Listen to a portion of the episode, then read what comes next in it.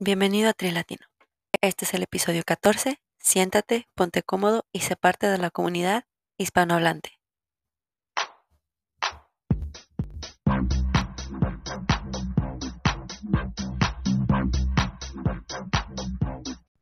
Y ahora sí, estamos al aire. Bienvenidos todos ustedes a este nuestro primer episodio interactivo. En estos momentos estamos grabando totalmente en vivo desde la página de Instagram de Trilatino News. Por el momento somos poquitos, somos 3 que están conectados conmigo. No pasa nada. Me da mucho gusto que me estén acompañando en este día. Si tú no te pudiste conectar al Instagram, también no pasa nada. Para eso lo estamos grabando, para que tú puedas opinar, interactuar, decirnos qué piensas de lo que estamos diciendo. Y como ustedes ya saben, vamos a abrir el episodio con la actualización de rankings internacionales. Vamos a comenzar con el ranking mundial femenil, que es la tabla general. Rosa Tapia y Victoria López pierden una posición. Ahora se encuentran en los lugares 24 y 25. Luisa Baptista pierde 2. Lizeth Rueda, a pesar del evento muy bueno que tuvo en Sunderland, perdió un lugar. María Carolina Velázquez de Colombia y Anaí Álvarez pierden 2 lugares. Jennifer Arnold gana una posición. Elizabeth Bravo pierde 2. Raquel Solís de Costa Rica y Romina Viajoli se mantienen en la misma posición. Ceci Pérez sube una posición y es la única, junto con otras 2 atletas, que logran avanzar en esta semana. Mercedes Romero, Cecilia Sayuri y Maca Salazar mantienen sus posiciones, y ahora Leslie Amad y Sofía Rodríguez son las 2 que se le unen a Ceci Pérez para avanzar una posición en la tabla y las únicas latinas femeniles esta semana que avanzan lugares en la tabla general. Nati Casas y Sara Roel pierden una posición, mientras que Moira Miranda y Cata Salazar mantienen sus posiciones. En el ranking olímpico femenil, Rosa Tapia pierde 2 posiciones, mientras que Victoria López y Lizeth Rueda ganan una posición. Y ojo aquí, Lizeth Rueda pasa a Jennifer Arnold y ahora está por encima de ella. Lizeth en la posición número 31 y, no solo Jennifer Arnold, también Luisa Baptista. Luisa Baptista pierde 4 posiciones, ahora está en 35 y es a la que pasa Lizeth Rueda. Jennifer Arnold ahora está en 40, a pesar de que ganó 5 posiciones. Jennifer Arnold no estaba por delante de Lizeth Rueda. Carolina Velázquez pierde 3. Elizabeth Bravo y Anaí Álvarez se mantienen en la tabla de puntos olímpicos. Sayuri de México pierde una posición. Meche Romero pierde 2. Ceci Pérez se mantiene en la misma posición. Nati Casas pierde 2 lugares. Raquel Solís pierde 3. Sofía Rodríguez y Jessica Romero pierden 1. Ahora, ¿qué posiciones sí se movieron? Los del ranking del Campeonato del Mundo. Recuerden que tenemos 3 tipos de ranking. El primero es la tabla general. Todos los eventos a nivel mundial te cuentan para esta tabla. El segundo ranking son puntos olímpicos. Solo te cuentan ciertos eventos. Y el ranking del Campeonato del Mundo, que solo puntea las series mundiales. En este ranking teníamos a Rosa Tapia en primer lugar, en 9ª posición. Sigue estando en 9ª. De hecho, estaba en 8ª posición. Ahora está en 9º. Pierde una posición. Y Lizeth Rueda, la única del top 5 de latinas que avanza lugares, avanza un lugar y ahora logra pasar a Victoria López, que ahora está en 36, quien pierde 3 posiciones. Luisa Baptista pierde 6 posiciones, mientras que María Carolina Velázquez pierde 5, siendo ahora México el dominante en la rama femenil de las series del mundo, el Campeonato Mundial de este año. Y en la rama varonil, Manuel Mesías mantiene su 9ª posición en la tabla. Miguel Hidalgo, Diego Moya e Irving Pérez, todos estos atletas pierden 3 posiciones. Rodrigo González pierde 4 posiciones. Arán Peñaflor pierde 3. Antonio Bravo, Armando Matute, Crisanto Grajales y Gaspar Riveros de Chile pierden 2 posiciones. Gabriel Terán, Juan José Andrade y Matthew Wright pierden una posición. Carlos Quinchara de Colombia y Cahue Willy mantienen su lugar en la tabla, mientras que Jorge Alarcón y Federico Escarabino ganan 2 posiciones en el ranking y son los únicos que logran avanzar lugares en la tabla. Ahora, después de ahí tenemos a Luis Miguel Velázquez, Brian Moya y Eric Yamir Ramos, que mantienen su posición en la tabla de puntos generales, mientras que en el ranking olímpico tenemos a Manuel Mesías en la misma posición que la semana pasada, que es el 8º lugar. Miguel Hidalgo y Diego Moya pierden 2 posiciones. Arán Peñaflor pierde 7 posiciones en el ranking olímpico y es el atleta que más posiciones pierde de los latinos. Rodrigo González pierde 1 posición, mientras que Antonio Bravo es el único atleta de todos los latinos que este fin de semana pasado pudo escalar lugares en la tabla de puntos olímpicos, y del 95 pasa al 93, mejorando 2 posiciones. Irving Pérez pierde 2 posiciones. Crisanto Grajales, a pesar de haber tenido un do not finish, un evento no terminado, mantiene su lugar en la tabla, que es el 97, junto con Gaspar Riveros y David Núñez. Y lo que es Armando Matute, Gabriel Terán, Juan José Andrade, Jorge Alarcón y Matthew Wright, todos estos atletas pierden 1 posición. En el ranking del Campeonato del Mundo, recuerden que yo hago tabla general, top 20 de latinos. Ranking por el Campeonato del Mundo, el ciclo olímpico, ese ranking olímpico hago top 15, y el ranking para el Campeonato del Mundo solo conteo los 5 mejores latinos. Hubo un momento que en la varonil ni siquiera completábamos 5, ahora ya los completamos. Manuel Mesías mantiene su posición en 12º lugar. Miguel Hidalgo pierde 3, Diego Moya pierde 4, Arán Peñaflor e Irving Pérez pierden 4. Les voy a dar un update de actualización, un refrescada de memoria. Si ustedes no recuerdan qué eventos son los que puntean para Juegos Olímpicos, tenemos los mejores 12 eventos en 2 años. Al 26 de mayo del 2023, tú tienes un máximo de 6 eventos para puntear, que eso ya fue. O sea, tú ya punteaste lo que tenías que puntear en tu primer periodo. Y actualmente estamos haciendo el segundo periodo de clasificación olímpica. Tienes hasta el 27 de mayo del 2024 para hacer un máximo de 8 eventos. ¿Qué quiere decir? Que si tienes 8 eventos buenos en el primer periodo, solo puedes puntear 6. Pero si tienes 8 eventos en el segundo periodo, puedes puntear 8, siempre y cuando en el primer evento tengas 4 nada más. Eventos que te dan puntos olímpicos: la gran final, Series del Mundo, el Test Event, que lo vamos a tener en 2 semanas, Copas del Mundo, Campeonatos Continentales, que no es lo mismo que Copas Continentales, es el campeonato, y Juegos Continentales, que pueden ser Juegos Panamericanos, Juegos Europeos, etc., etc. Ahora, vamos a la apertura del episodio.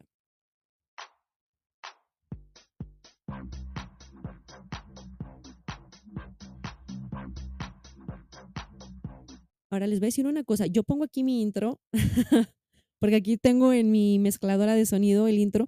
Yo no sé si ustedes lo están escuchando o no. Tengo el teléfono conectado por Bluetooth a la consola, pero no sé si ustedes pueden escuchar ese intro. Si no lo pueden escuchar, cada que yo hago así como loquita, hagan de cuenta que estoy poniendo un intro.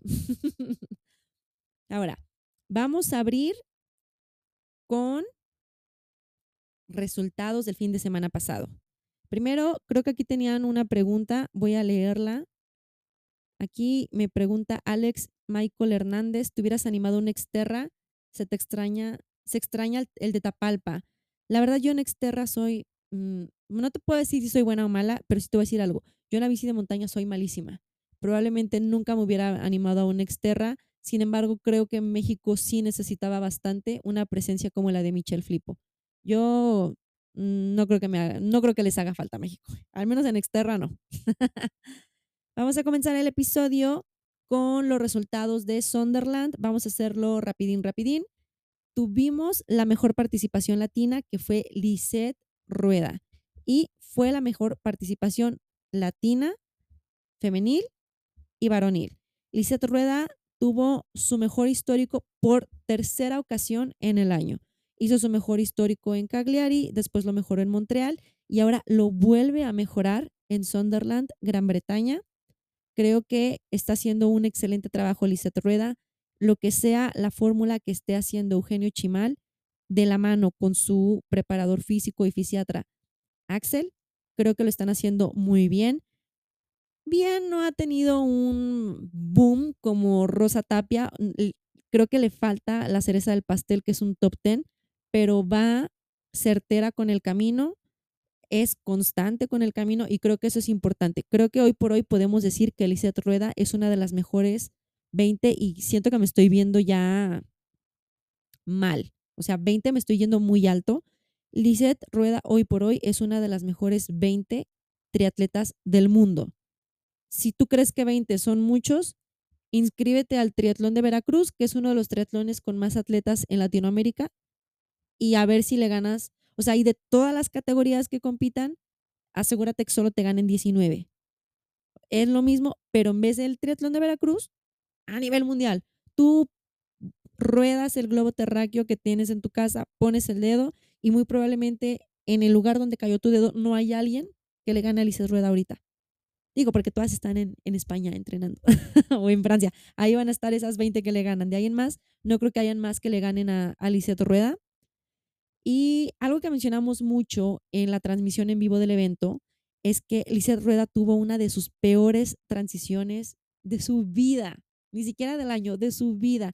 Aquí en este podcast siempre se celebra que Lizeth Rueda es una atleta que es, yo le digo, Santa Lizeth, santa patrona de las transiciones, y el día que iba en la fuga en la bici, hace la peor transición de su vida. Se le atora el tenis, quiere salir corriendo con el tenis ahí atorado, al final no puede y pierde muchísimo. A la transición 2, desmontándose de la bicicleta, Lizeth llegó en 12ª posición, número 12. Solo 11 personas entraron delante de ella. De transición fue la número 28 en salir, 28. Perdió muchísimas posiciones, 16 posiciones perdió solo en ponerse el mentado tenis. Y yo comenté que podríamos haber visto un top 10 de Lizeth si hubiera salido primer lugar de transición. Pues déjenme les digo que ya confirmé los parciales de carrera y conté de las que llegaron delante, conté los mejores parciales. Obviamente hubo 2 que 3 que corrieron mejor que Liz, pero que llegaron del 30 para atrás. Quiere decir que ni siquiera se desmontaron en su grupo. De su grupo, si hubiera salido, aunque Liz hubiera salido primera de transición con Cassandra Begrand, Lizeth hubiera quedado 13, lugar número 13, suponiendo que le ganara el sprint a la de Estados Unidos, que llegó delantito de ella. Pero de no ser así, igual no hubiera logrado el top 10. ¿Qué creo que pudo haber sucedido? Que sí pudo haber influido en que Lizeth hubiera ganado un top 10, el factor mental. Si ustedes se fijan, muchas veces cuando tú vas en un evento, ya vienes muy cansado, pero cuando de repente empiezas a ganar, te llega una sobredosis de adrenalina y de, no sé, de chingonería, y empiezas a sentirte mejor. Entonces el cansancio lo empiezas a dejar porque tú ya te ves ganando. Siento que aunque aquí en los parciales y en el papel Lizeth hubiera quedado 13, aunque hubiera salido primera de transición, si contamos el factor mental, por supuesto que Lizeth Rueda pudo haber peleado el top 10, porque estamos hablando de que se le fueron por 10 segundos tal vez esos parciales. No es como que digo, ay, bueno, todas corrieron 16-10 con Cassandra Begrand y pues Liz corrió 17. No, fueron muy escalonados los tiempos, y ahí sí creo entonces que Liz hubiera tenido el factor mental y hubiera podido rebasar a unas 3 más. Pero como Liz no iba en ese grupo delante, se trabajó con lo que se tenía y quedó en la posición que quedó, y con el parcial que tuvo le hubiera dado para un 13 si hubiéramos, si hablamos de un supuesto.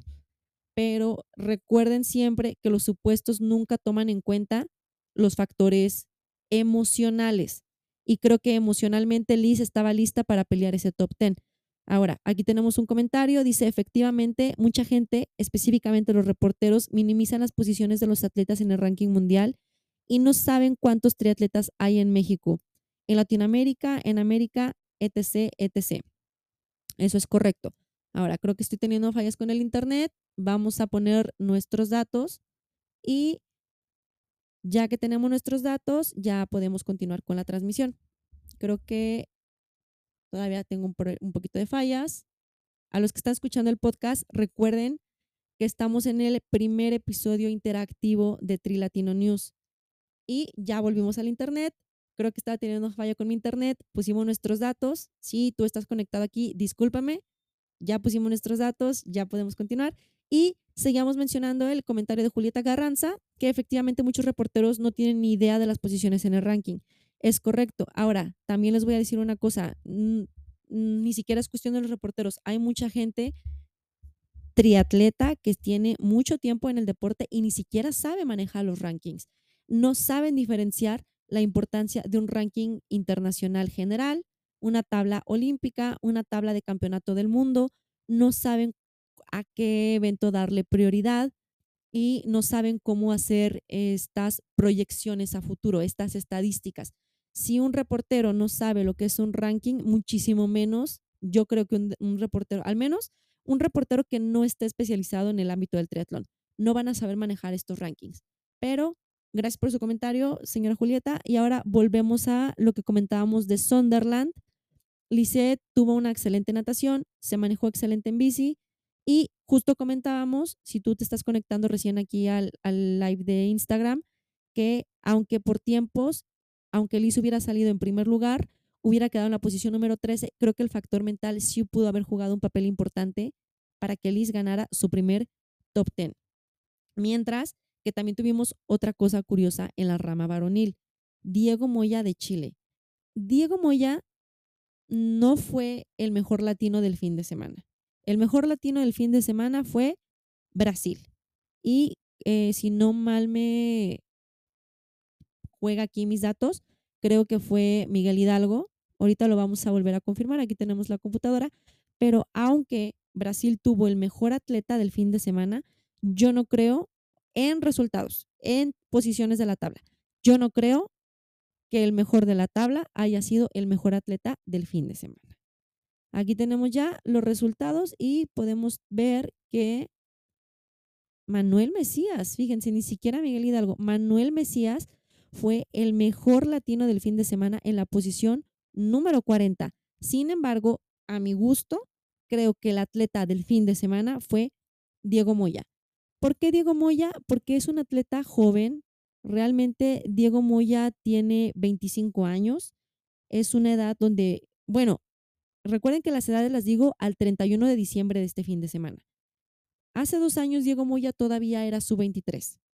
Y a los 25 años cumplidos al último día del 2023, haber hecho una fuga en la natación. Y ni siquiera fue que hizo la fuga en la natación. O sea, Diego Moya fue el líder de la natación. No es como que, pues salí ahí en quinto, sexto de la fuga del grupo en la colita y pues me colé al ciclismo. No, Diego Moya dio cátedra de natación, porque en la femenil sí hubo ahí una chica de Dinamarca que fue punteando la natación y que de repente Victoria López la pasaba, luego la de Dinamarca la rebasaba y pues no había como una líder clara, era una. Y Diego Moya sí se vio claramente superior al resto, claramente superior que los franceses, claramente superior que los gringos, claramente superior que cualquiera.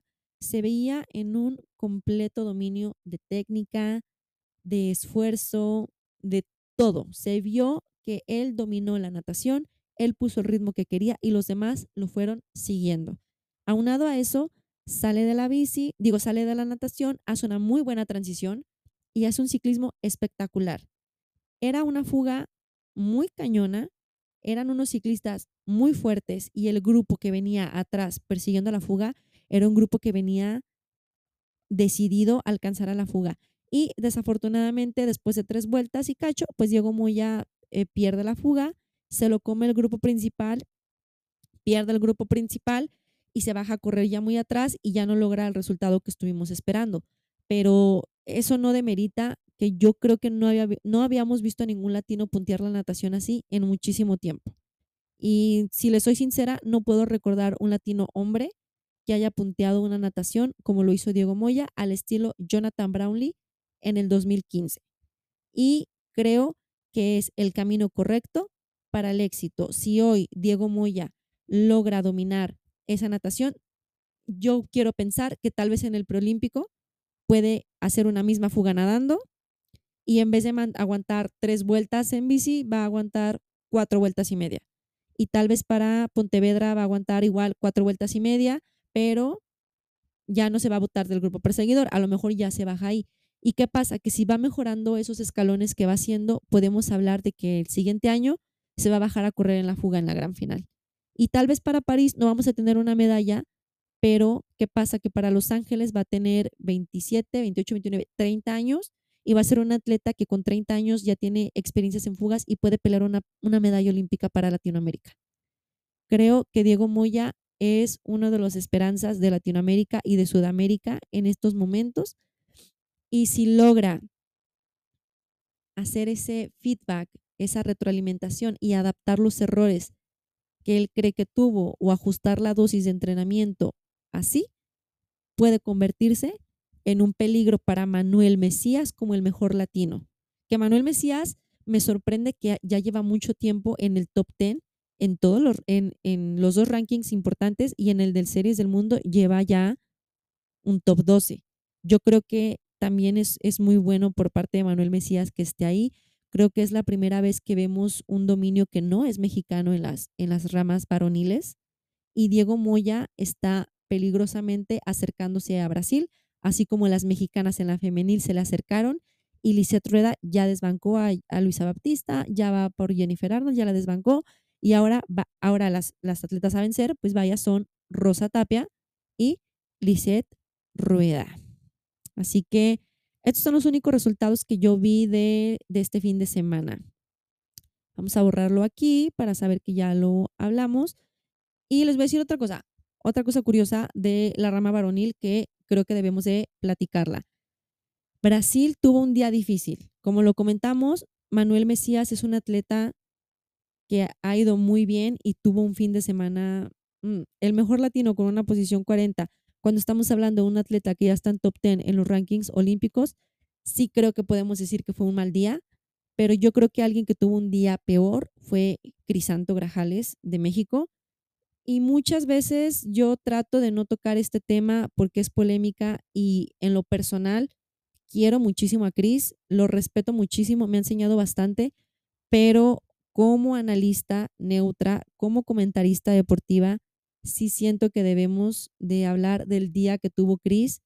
Creo que fue un día muy difícil y creo que es momento para la federación replantear la fórmula que se está haciendo.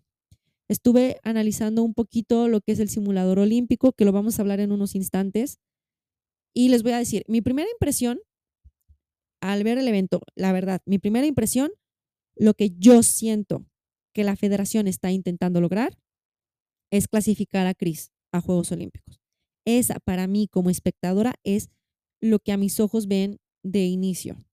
¿Por qué digo esto? Porque salió el Star List del Preolímpico, y recuerden que el Star List del Preolímpico siempre, pues es un simulador, al final es el simulador olímpico, y van a tratar de hacer la prueba lo más real posible a Juegos Olímpicos. ¿Qué quiere decir esto? Que van a competir los atletas que están en el simulador y no en el ranking olímpico.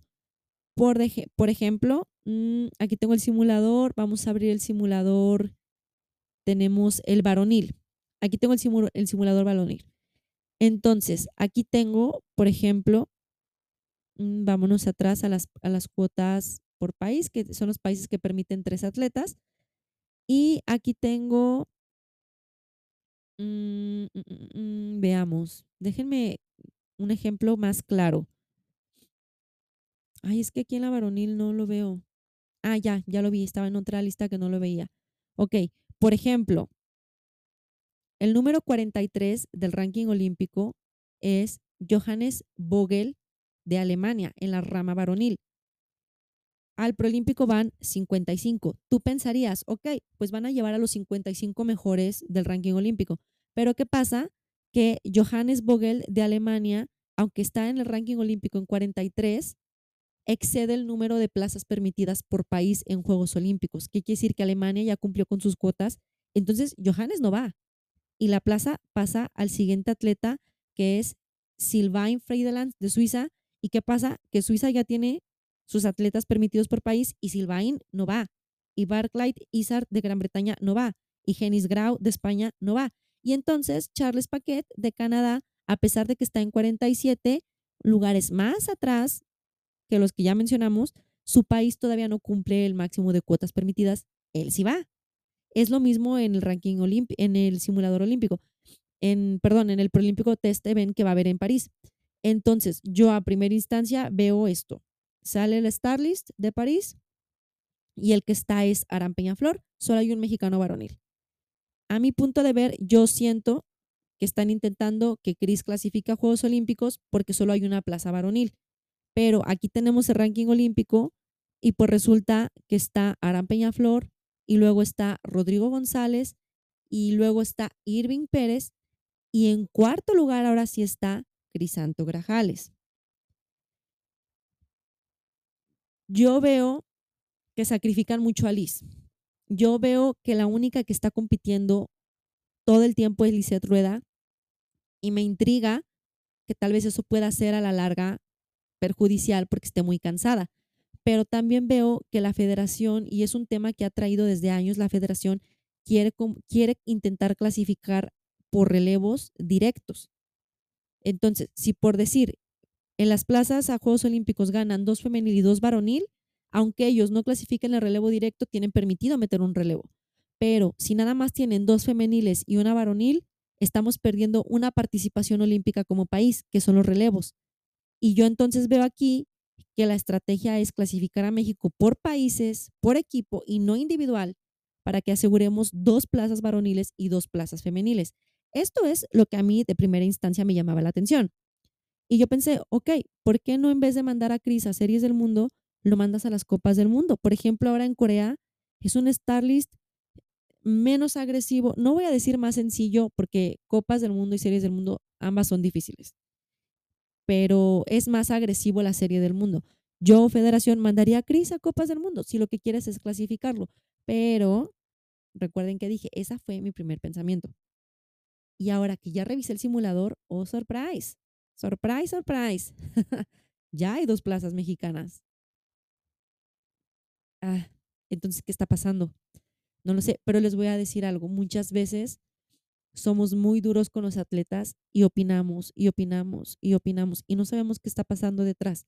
Ok, sí, entiendo mucho el sentir de la gente que lo comenta, pero en su momento, y no quiero sonar como el yo-yo, pero en su momento cuando yo tenía depresión y me lapeaban y yo no sabía qué tenía, era muy difícil afrontar la crítica pública porque no podía decirles exactamente qué tenía. Y la gente cree que un atleta de alto rendimiento tiene el millonada de dinero, la millonada de apoyo, bla, bla, bla, bla, bla.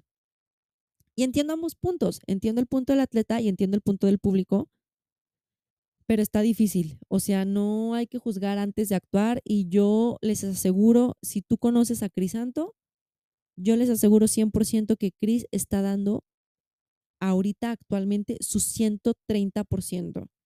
Y si tu escala es de 500, está dando su 550. Y si tu escala es de 1000, está dando 2000%. Porque Cris es ese tipo de atleta. Es ese atleta que no importa la situación en la que esté, él te va a dar su 100%.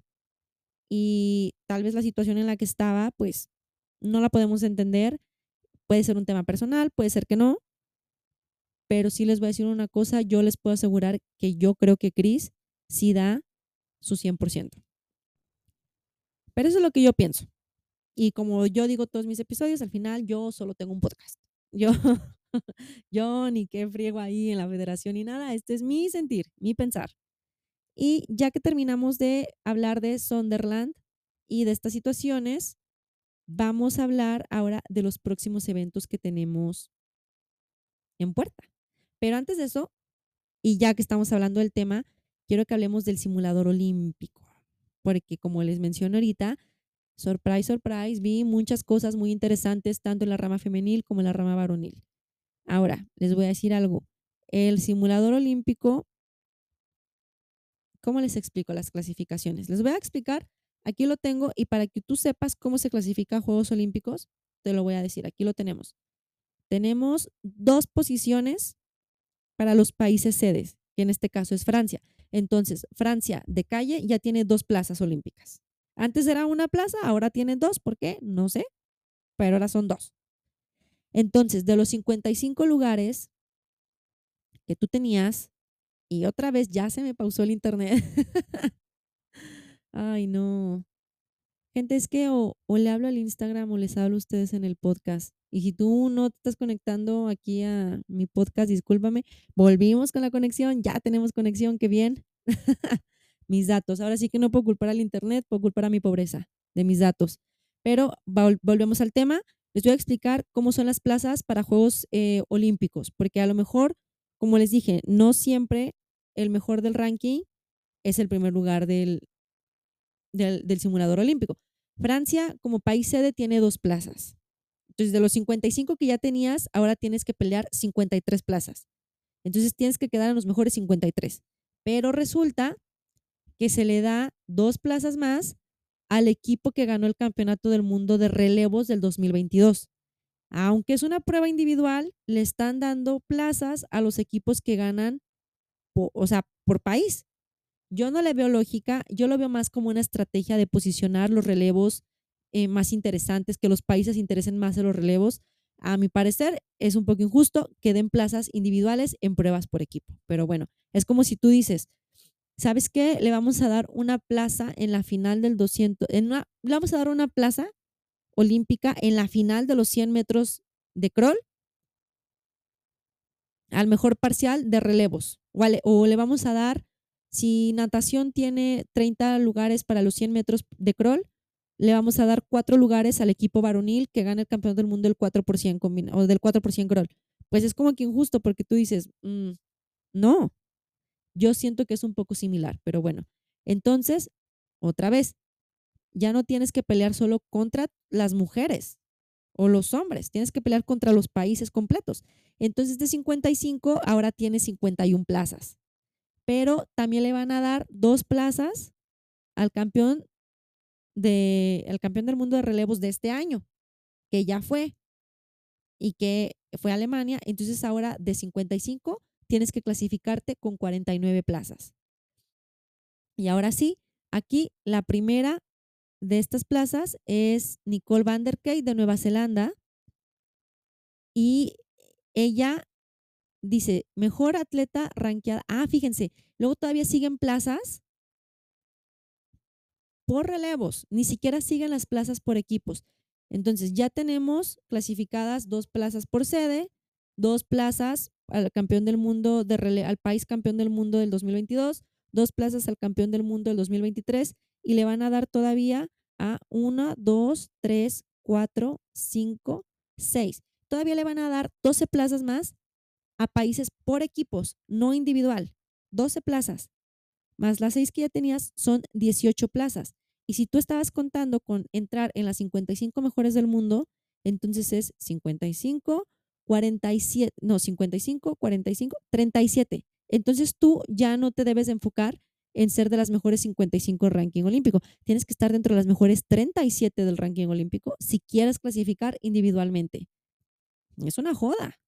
Es una joda, porque, por ejemplo, les voy a decir algo.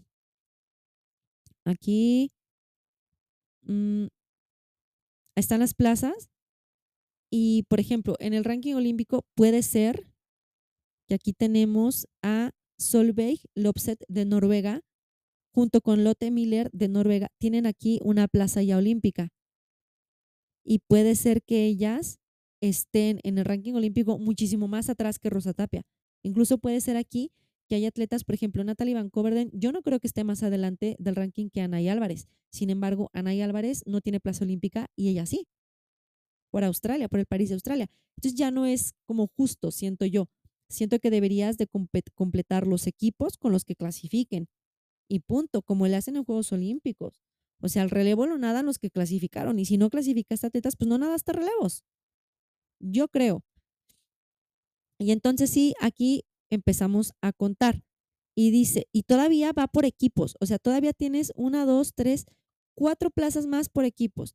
Al equipo que gane el clasificatorio olímpico por equipos del 2024, que es ahorita está Portugal e Italia. Entonces, de 37 ya te vas a 33. Tú tienes que pelear tu clasificación segura para dentro de las mejores 33 del ranking olímpico. Y ahora sí, ya no sale que la primer plaza individual la tiene Sophie Caldwell de Gran Bretaña. Pero les voy a decir algo. Solo, ahorita ya se dieron 22 plazas olímpicas por equipos. Ya tenemos dadas 22 plazas olímpicas. Del 23 al 34, si tú como país tienes ahí puestas a 2 atletas o a 2, puedes meter a una tercera atleta. Entonces, tenemos aquí en esta parte a Rosa Tapia Vidal en 29 y es la única latina. Rosa Tapia tiene la plaza 29, que si descartáramos la clasificación por equipo sería 1, 2, 3, 4, 5, 6, 7. Sería la séptima plaza individual que se da. Sin embargo, en plazas acumuladas, Rosa es la número 29. Para que lleve el país 3 atletas, tienes que tener mínimo 2 en 34. Y les voy a decir algo. La número 34 es Jolien Vermeulen de Bélgica, que está en la posición olímpica, en la posición de ranking olímpico número 28. Y ahora pasamos del 35 al 48. Son países que solo pueden llevar 2 atletas por país, pues valga la redundancia, ¿verdad? Y adivinen quién es la número 35 del ranking. ¿Quién es la número 35 de este hermoso simulador? Lizeth Rueda. ¿Qué quiere decir esto? Que si la siguiente semana, bueno, más bien en 2 semanas en el preolímpico, Lizeth logra pasar del 35 hacia abajo en el simulador olímpico, Anaí Álvarez podría pelear la 3ª plaza a Juegos Olímpicos. Ahora, yo me puse aquí a hacer mis cálculos, mis cuentas, y les voy a decir algo. Liz está a una posición de entrar al ranking de 3 plazas por países. ¿Qué quiere decir? En cuanto Liz y Rosa entren ahí a esas 34 del ranking olímpico, Anaí Álvarez tentativamente podría entrar como 3ª plaza olímpica. Anaí está en el ranking olímpico en 71. Y justamente aquí les voy a decir algo. Al 48 son los países que pueden llevar 2 atletas. Y luego hay 2 plazas por invitación, que es plaza universal. El Comité Olímpico decide quién va a ir. O sea, a ti te invitan. Podría ser un medallista olímpico, podría ser, qué sé yo, Juan de las Pitas. Y luego siguen 5 plazas por nueva bandera, que quiere decir son países que no han tenido representación olímpica y que ya pueden competir o que pues nada más tienen un atleta dentro del proceso. Aquí tenemos la 1ª plaza para Sudáfrica, es para Shanae Williams. La 2ª plaza sería para Raquel Solís de Costa Rica. La 3ª plaza es para Ekaterina Shabalina de Kazajistán. La 4ª plaza Ivana Kuriakova de Eslovaquia. Y la última plaza es para Paulina Klimas de Polonia. Y aquí está Anaí Álvarez, entre la plaza 54 y 55, con las nuevas banderas. Tendría que subir, digamos, 1, 2, 3, 4, 5, 6 lugares en el ranking olímpico. Que Anaí suba 6 lugares y Lizeth suba 1, y estaríamos viendo la primera vez en la historia a México con 3 plazas en la rama femenil. ¿A quién tendría que ganarle esta Anaí Álvarez para lograr una clasificación olímpica? Claro, siempre y cuando suponiendo que Lizeth Rueda logre meterse al top 34. Ahorita las que tiene que enfocarse Lizeth es Shanae Williams de Sudáfrica, que está en 76. Recuerden que Anaí está en 71. Ella no debe dejar que Shanae Williams le gane. Raquel Solís no debe dejar que le gane. Y aquí es donde va a tener el verdadero reto Anaí Álvarez. Este fin de semana tenemos la Copa del Mundo de Yeongdo en Corea del Sur y va a competir contra Ekaterina Shabalina, que de hecho es una de las que están mejores posicionadas ahí en la lista de arranque. Anaí, si no mal recuerdo, es la número 4 y creo que Ekaterina está ahí en el top 10 de atletas que van a arrancar. Aquí lo tengo, tenemos la Copa del Mundo de Yeongdo, vamos a poner la rama femenil y Ekaterina Shabalina es la número 3. Tiene el número 3 de arranque y Anaí tiene el número 4, pero les voy a decir algo. Ekaterina está en la posición de ranking número 55 del ranking olímpico. Ivana Kuriakova de Checoslovaquia está en la posición número 52. Tiene que ganarle a ellas 2, si no, adiós plaza. Entonces Anaí Álvarez este fin de semana podría ganar medalla y debería de enfocarse en ganarle a las más que puedan que estén delante de ella en el ranking olímpico. Vamos a suponer, aquí viendo el simulador, tendría que ganarle a Anaí este fin de semana a Ekaterina, Ivana Kuriakova, tendría que ganarle, ahí les va también, Elizabeth Bravo. Elizabeth Bravo este fin de semana va a correr la Copa del Mundo de Yeondo y Elizabeth Bravo es la última plaza que se da por países después de las de invitación y nueva bandera. Si Anaí logra ganarle a Elizabeth Bravo y pasarla en el ranking olímpico, porque Elizabeth va en 70 y Anaí va en 71, o sea, se llevan nada. Les voy a decir exactamente cuántos puntos se llevan. ¿Dónde están? Elizabeth Bravo tiene 1010 puntos. Fíjense la diferencia de puntos que tienen Elizabeth Bravo y Anaí Álvarez. Elizabeth Bravo tiene 1010.59 y Anaí tiene 1009.42. Un punto y cachito de diferencia es lo que separa a Anaí Álvarez de una plaza olímpica. Y si este fin de semana Anaí cruza la meta primero que Elizabeth, Anaí podría posicionarse tentativamente entre las plazas 48 y 46. Y entonces sí, todo va a depender de que Lizeth Rueda logre avanzar al 34 para que Anaí clasifique a Juegos Olímpicos. Es un trabajo en equipo. Y México no está acostumbrado a trabajar como equipo en una clasificación olímpica. ¿Qué hace México? México dice, yo quiero lo mejor que es para mis intereses. Y muchas veces puede que se ceguen y no vean estas estrategias. O no sé si no se ciegan y no tienen quien vea estas estrategias. ¿Qué haría yo? Entonces mando a Lizeth Rueda, sí, a pelear las series del mundo, y en vez de estarla matando en los relevos, mando a Lizeth Rueda a copas del mundo que puedan ser un poco más fáciles para ella, a ganar hartos puntos olímpicos, y mando a Anaí Álvarez también a las copas del mundo y busco la tercer plaza femenil, que realmente es una posibilidad. No es un sueño guajiro. La tercer plaza femenil es una posibilidad y está a un punto de diferencia. Un punto.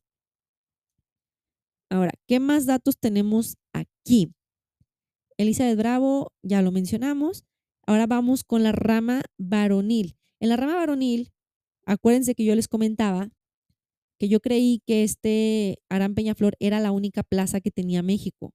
Pues, ojalá la sorpresa, ya tenemos dos plazas olímpicas en la rama varonil y la segunda es de Rodrigo González. Rodrigo González es un atleta que se ha venido redimiendo después de lo que fue su participación en Río 2016. Rodrigo González, recordemos que tuvo un lapeo en los Juegos Olímpicos y lo mencioné el episodio pasado en el caso de María López. El hecho de que tú acabes un evento, aunque sea el hecho de que tú continúes compitiendo, aunque te vayan a lapear, dice más de ti y de tu carácter a que abandones y prefieras que salga do not finish antes de que te lapeen. Y Rodrigo González peleó por ese sueño olímpico hasta el último momento y de repente yo quiero pensar, porque a mí a lo mejor me hubiera pasado, vendría una racha de un poquito de depresión, dudas, llegan los Juegos Olímpicos de Tokio, no logra clasificarse, solo clasifican Crisanto e Irving Pérez, y ahora para estos Juegos Olímpicos no tenían la plaza y Rodrigo la ha ido recuperando y ahora ya la tiene. Entonces tenemos aquí el simulador olímpico y tenemos a Rodrigo González ubicado con la plaza 45 de individuales. Fíjense, como lo mencioné, 48 es la última plaza individual que se da. Tú solo puedes buscar plazas individuales del 23 al 48. De ahí en más, aunque vayan 55 Juegos Olímpicos, del 22 para el 1 es por equipos y del 49 al 55 es para nuevas banderas e invitación. Entonces ya tienes que pelear tu plaza pues con muchísimos menos. Y entonces sí tienes que pelear tu lugar entre muy poquitos lugares y Rodrigo González no tenía estos puntos olímpicos y ahora ya tiene la plaza. ¿Qué quiere decir? Que hice las cuentas y tú tienes que pelear tu plaza olímpica entre 26 atletas. Quiere decir que es una mentira. Es una vil mentira eso de que solo son 55, o sea, de que son 55. Y vamos a usar por primera vez el botoncito que nunca había usado.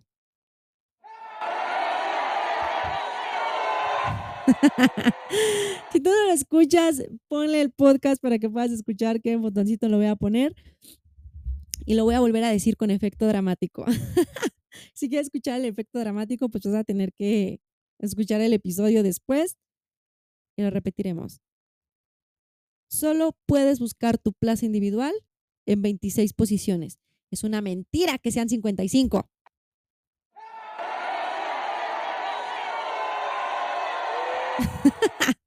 Creo que sonó mejor la primera vez. Entonces, ¿qué pasa? Que Rodrigo González no tenía la plaza olímpica y tuvo que buscarla entre 26 atletas. Y yo creo que sí es muy admirable, porque Rodrigo González en el simulador olímpico va en 73. Y desde el 73 tuvo que escalar hasta estar entre esos 26 atletas para buscar su plaza olímpica. Y ya la tiene. Pero recuerden, esto viene con truco. Las cosas nunca son como dicen. La plaza no es tuya. La plaza nunca va a ser tuya. Siempre es del país. Nada le asegura a Rodrigo González que aunque él se lleve esa plaza, él va a ir a Juegos Olímpicos. Bien, la federación podría decir: tú la ganaste, pero va a ir Cris. Tú la ganaste, pero va a ir Irving. Tú la ganaste, pero voy a mandar a Darel Zúñiga. Y nada le impide a la federación hacer con esa plaza lo que le plazca. Está permitido. No hay nada en la ley que diga esto es antiético. No lo hay. Es la ley. México puede hacer con esa plaza lo que quiera. Aquí tenemos un comentario. Dice: pienso que debe haber más analistas deportivos en el triatlón. En el béisbol hay especialistas en análisis de velocidad, bateo, etcétera. Pienso lo mismo. Sé que la federación ya tiene un equipo científico y me alegro mucho que les esté ayudando a los atletas a definir las mejores estrategias dentro de cada competencia. Pero una cosa es tener un equipo científico que le ayude al atleta el día del evento y otra cosa es un equipo analista que vea las probabilidades y las posibilidades para ganar una plaza olímpica. Volviendo al tema que teníamos, la plaza no es tuya. O sea, tú podrías haberte ganado la plaza, no es tuya. Y Rodrigo podría haberse aferrado a esa plaza o puede aferrarse a esa plaza y nada le impide a la federación que se la quite. Así como nada le impide a la federación quitarle la plaza a Liz o a Rosa o a Arán. La federación puede mandar a quien se le dé la gana. Bueno, obviamente hay criterios, me imagino no van a mandar tampoco a cualquier persona, pero los países con las plazas olímpicas pueden mandar a quien quieran. No tiene que ser el atleta que se ganó la plaza. Claro, hay países que ponen ese criterio. México, para los Juegos Olímpicos de Tokio, puso como criterio la plaza que se gane es del atleta que la gane. O sea, más bien, atleta que gane su plaza, la plaza es suya. Hay otros criterios. A lo mejor dirán, aunque tú no ganes la plaza, si tú en el preolímpico quedas top 8, ganaste una plaza. Este año México ya tiene sus criterios. Pero volvemos a lo mismo, México ha hecho con los criterios lo que ha querido. Y yo todavía tengo mis dudas de que vayan a cumplir el criterio a Juegos Panamericanos, pero esa ya es otra historia. Otra historia. Ahora, aquí tengo, mientras que Irving está 8 plazas debajo de la clasificación, y aunque la varonil ya solo permite 2 plazas, o sea, México en la varonil ya solo tiene 2 plazas, Arán tendría que estar por delante de Rodrigo en el lugar 35 y Rodrigo tendría que avanzar para que pudieran tener una tercera plaza. Definitivamente creo que muchísimas más cosas deben de pasar para que México logre clasificar a 3 atletas. Y entonces aquí vuelve a la mente mi teoría. Si México logra clasificar por relevos, tendrían aseguradas 2 varoniles, 2 femeniles. Y entonces la primer plaza sería, tendrán derecho a una extra femenil y varonil y ya vendría a ser a lo mejor de Rodrigo y de Anaí. Depende de quién gane la plaza. Porque, por ejemplo, si la plaza la ganan por relevos, Lizeth Rueda, Meche Romero, junto con Arán y Rodrigo, entonces tentativamente las terceras plazas sería, la tercera plaza femenil sería para Rosa Tapia y la tercera plaza varonil sería para Irving Pérez. Dentro del simulador, claro que cada país puede hacer con la plaza lo que se les plazca, pero en teoría Mercedes Romero sostendría la plaza por México y podría la federación bien decir, va Ceci Pérez, va Anaí Álvarez, quien sea. Igual en la rama varonil, sería Arami Rodrigo por relevos, Irving Pérez por plaza olímpica y Cris, que es el cuarto mexicano, pues tendríamos que ver cómo se acomoda con los selectivos. Ahora, el primer selectivo a Juegos Olímpicos ya lo tenemos en unos meses, en unas semanas. La gran final de Pontevedra va a otorgar a México una plaza olímpica siempre y cuando el atleta cruce la meta en los mejores 8. ¿Qué pasaría si Lizeth hace su mejor histórico en Pontevedra y entra en 6, pero gana Rosa?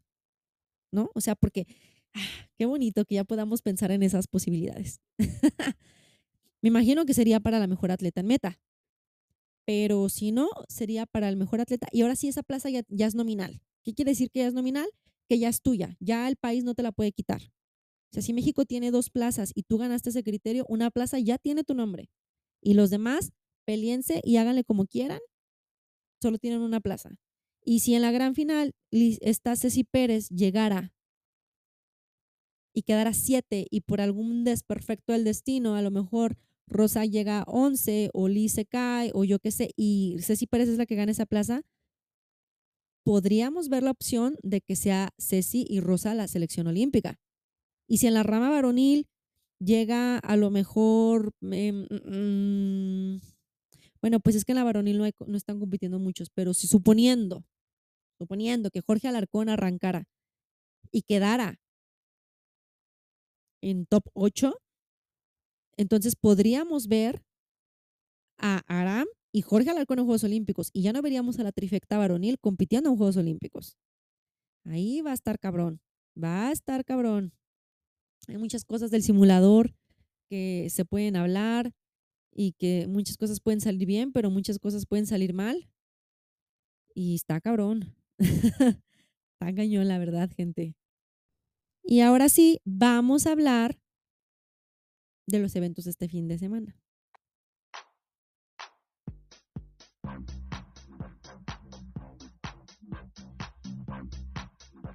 Ay, yo con mi movimiento de loca, es que yo ya no sé si escuchan o no, pero era el intro del podcast. Y ahora sí, este fin de semana tenemos la Copa del Mundo, tenemos participación latina por la rama femenil, tenemos a Anaí Álvarez, que va a arrancar con el número 4, Elizabeth Bravo, que arranca con el número 6, muy cerca, va a estar ahí. Este fin de semana vamos a ver una batalla por las plazas olímpicas con Ekaterina de Kazajistán, Anaí Álvarez y Elizabeth Bravo, todas dentro del top 6 de la Copa del Mundo. Es el número de arranque. Recuerden, tu número de arranque es tu predicción en meta. Entonces, si Anaí está arrancando con el número 4, quiere decir que tenemos posibilidades de ganar otra medalla para Anaí, su tercer medalla. Yo ya chequé el Star List. Yo siento que aunque sí hay nadadores buenas, el ciclismo no va a ser un ciclismo tan rudo y creo que pueden otra vez juntarse las circunstancias a favor de Anaí para que se bajen a correr en un gran grupo y se lleve otro oro, porque de algo estoy segura, si Anaí se baja a correr en ese grupo es oro seguro, 100%. Si las circunstancias y las situaciones se acomodan, México tendría otra medalla y pues Anaí subiría como la espuma para la plaza olímpica.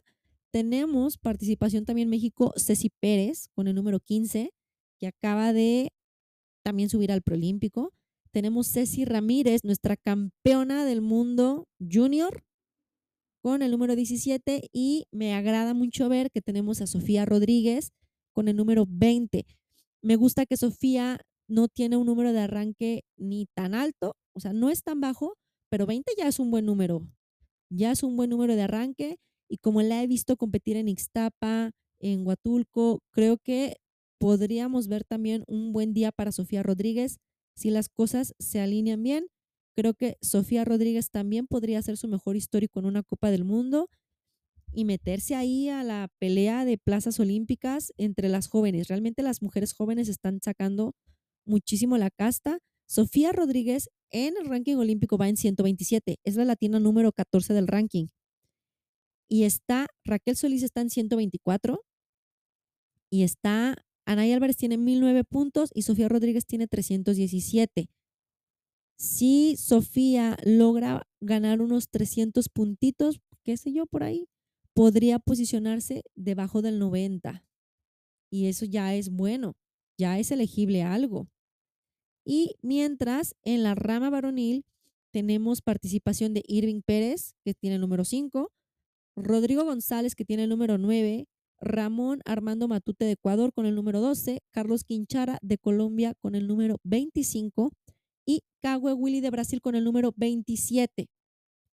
Ya es un poquito más diverso la rama varonil y creo que aquí la mayor lucha que vamos a ver en esta competencia en los hombres va a ser la plaza olímpica mexicana, porque Rodrigo e Irving van cambiando en el ranking por nada, por nada. En el ranking de la tabla general, Irving va en 57, mientras que Rodrigo va en 67. Irving está mejor colocado en la tabla general, pero recuerden que aunque se lleven 10 posiciones ahorita, se llevan ni 100 puntos. Irving tiene 1686, este Rodrigo tiene 1566 y han ido cambiando. A veces está Rodrigo, a veces está Irving. En el ranking olímpico, que es el mero bueno, aquí sí está adelante Rodrigo. Rodrigo va en 73, Irving va en 94. Aquí ya son más lugares. Rodrigo tiene 1027 puntos, mientras que Irving tiene 675. Irving tendría que ganar y que Rodrigo no acabe el evento para que entonces Irving le saque más de 100 puntos a Rodrigo y se posicione por debajo de Arán Peñaflor. Porque aunque Irving ganara, no se posicionaría por encima de Arán Peñaflor. Entonces, tendríamos que ver que Irving gane o quede a lo mejor, vamos a ver la diferencia de puntos, 600 mil, es muchísimo.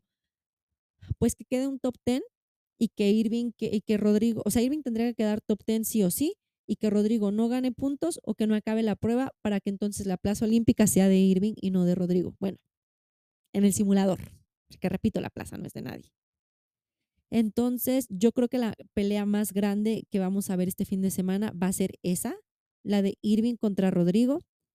Ramón Armando Matute, yo creo que podría hacerlo bien. Quinchara ha tenido un poco de... ha ido decayendo un poquito el nivel que tiene, pero también recordamos que Quinchara ya es grande.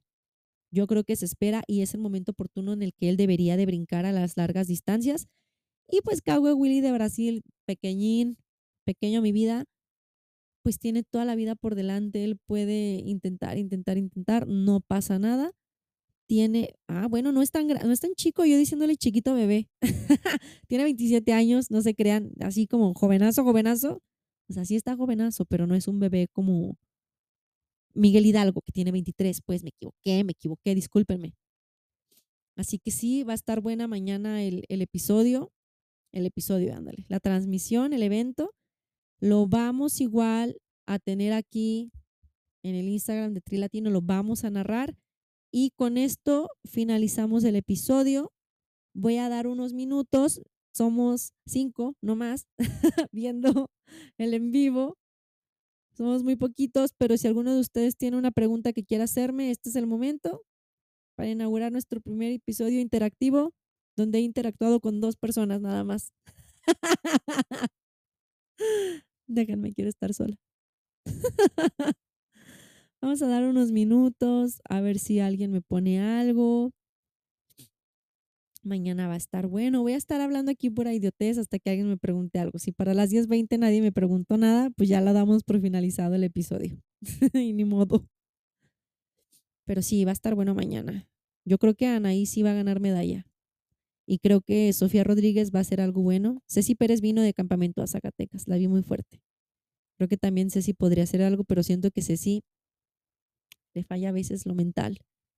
Y en la varonil no sé qué esperar de los latinos. Así como puedo decir, podría tener un muy buen día los mexicanos, puede ser que no. Me preguntan, ¿a quién propondrías como analistas en la federación? Yo creo que a mí. No, la verdad no sé, porque creo que tiene que ser alguien que sea un atleta retirado recientemente o que sepa de lo que se está hablando. A lo mejor no recientemente, pero tendría que ser un atleta retirado, tiene que ser un atleta estudiado. No pondría, no porque hayas hecho deporte, si tú no tienes ninguna carrera, es fácil ser analista. Debes de ver muchas variables, pero yo creo que un buen prospecto podría ser ¿cómo se llama? Francisco Serrano. Francisco Serrano creo que es una persona que tiene la escuela, tiene los estudios, tiene la experiencia deportiva y sobre todo tiene la madurez para ser neutral y no dejarse llevar por sus emociones o sus compadrazgos, porque eso es difícil. Si a mí me cuesta trabajo a veces dar noticias porque quiero mucho a ciertos atletas, en una posición dentro de federación creo que es más difícil todavía.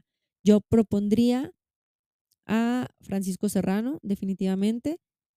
En la rama femenil creo que no conozco a alguien que cumpla con todos estos criterios o que no se deje llevar por el corazón o la emoción. Tal vez, no sé, Paola Díaz me gusta, creo que sabe del tema, pero todavía sigue compitiendo, así que pues no sería una opción, pero creo que Paola Díaz podría hacerlo. Y definitivamente tendría que ser alguien que ya no esté en el ámbito deportivo. Efectivamente, se necesitan ingenieros, especialistas en análisis de datos, y no muchos atletas tienen ese tipo de carreras, o puede ser que no la carrera, pero por hobby tenga los conocimientos, que lo haga manual a su manera, como él quiera, con sus fórmulas. Paola Díaz me gusta, he platicado con ella un par de veces respecto a lo que vemos en estos eventos, compartimos datos, y creo que Paola Díaz tiene lo que se requiere para ser una muy buena analista. En la rama femenil creo que no se me ocurre nadie más. Michelle Flipo también creo que podría hacerlo bien. Y en la rama varonil no me viene a la mente nadie más que Francisco Serrano, porque también otra cosa, debe de ser alguien que tenga una mente abierta, que no sean machistas, que no sean esto, que no sean el otro, que sepan diferenciar cuando una mujer está en sus días, que maneje, que pueda saber decirle a los doctores que tenga la federación, manéjale sus hormonas, sus niveles hormonales de esta manera, no lo sé.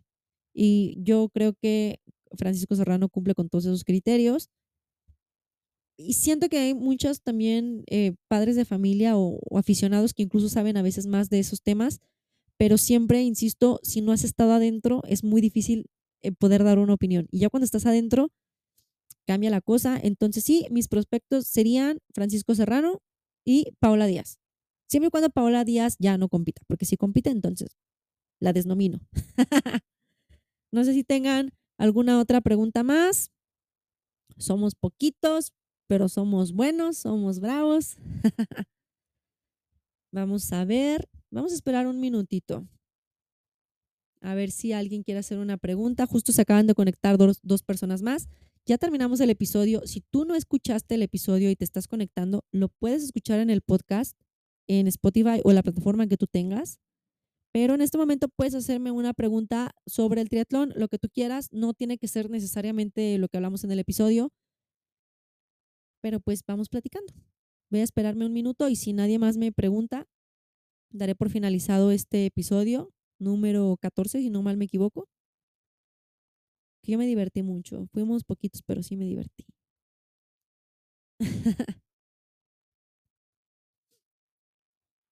¿No? ¿Nadie? ¿Cero? Ok, entonces esto sería todo por el episodio de hoy. Te agradezco mucho. Si tú te conectaste toda la hora, te lo agradezco de corazón. Si apenas vienes llegando, también te lo agradezco. Si llegaste y te fuiste, pues qué aburrido. Qué aguado fiesta, pero yo sí me divertí. Nos vemos pronto, nos vemos mientras el día de mañana aquí transmitiremos y bueno, más bien narraremos la Copa del Mundo de Yeongdo en Corea del Sur. Va a haber presencia latina, va a haber presencia mexicana. Recuerda, yo soy Adriana Barraza y te agradezco que hayas estado conmigo en este episodio, el primero que tenemos interactivo. Hasta luego.